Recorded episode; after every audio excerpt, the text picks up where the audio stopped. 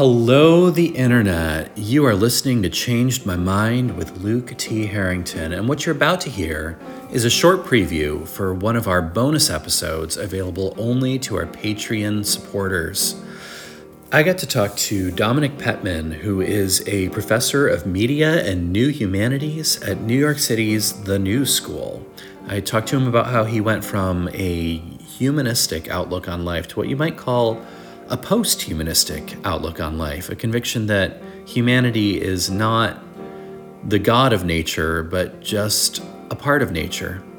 So give it a listen, and if you like what you hear, go over to Patreon and consider supporting us for as little as a dollar a month. The reason technology became so fascinating to me is because we are the most dependent we are the creature that's incredibly dependent on technology and we mm. we we spin that to be our as we are masters of the universe we are prometheans mm. but it could also be the opposite right it could be like we are the animal that needs prosthesis hmm. we need technology in order to be who we are and so we don't even have an essence we're like mm-hmm. this pathetic animal that doesn't doesn't have an essence and so we need um, tools and artifacts to become who we think we are.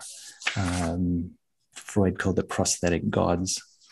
But there's a nice little um, fable about this from the French philosopher Bernard Stiegler. The, the, I think it's the brother of Prometheus, is in fact Epimetheus. And he was supposed to give out all the all the qualities of all the creatures. And so he gave, you know, the cheetah speed, he gave the swan grace, and then when he came to humans, he looked in the the bucket and there was nothing left. so um, yeah, this is I was really really compelled by this idea that the humans actually not not an animal plus but an animal minus, hmm. and we try to make up for that um, kind of disadvantage or or default with with technology. So it's like we're kind of this we are in a symbiotic relationship with technology and it's not clear whether it's not a heroic story necessarily. Hmm. It's just a sort of um, what do you call it when two people are really codependent, kind mm-hmm, of codep- mm-hmm. codependent relationship. Hmm.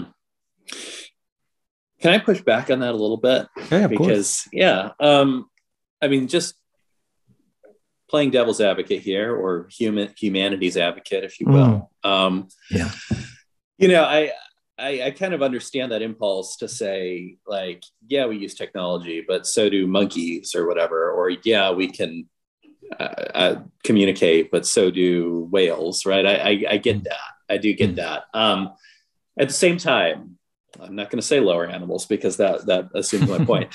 Um, other animals can maybe count objects. Ravens can count objects.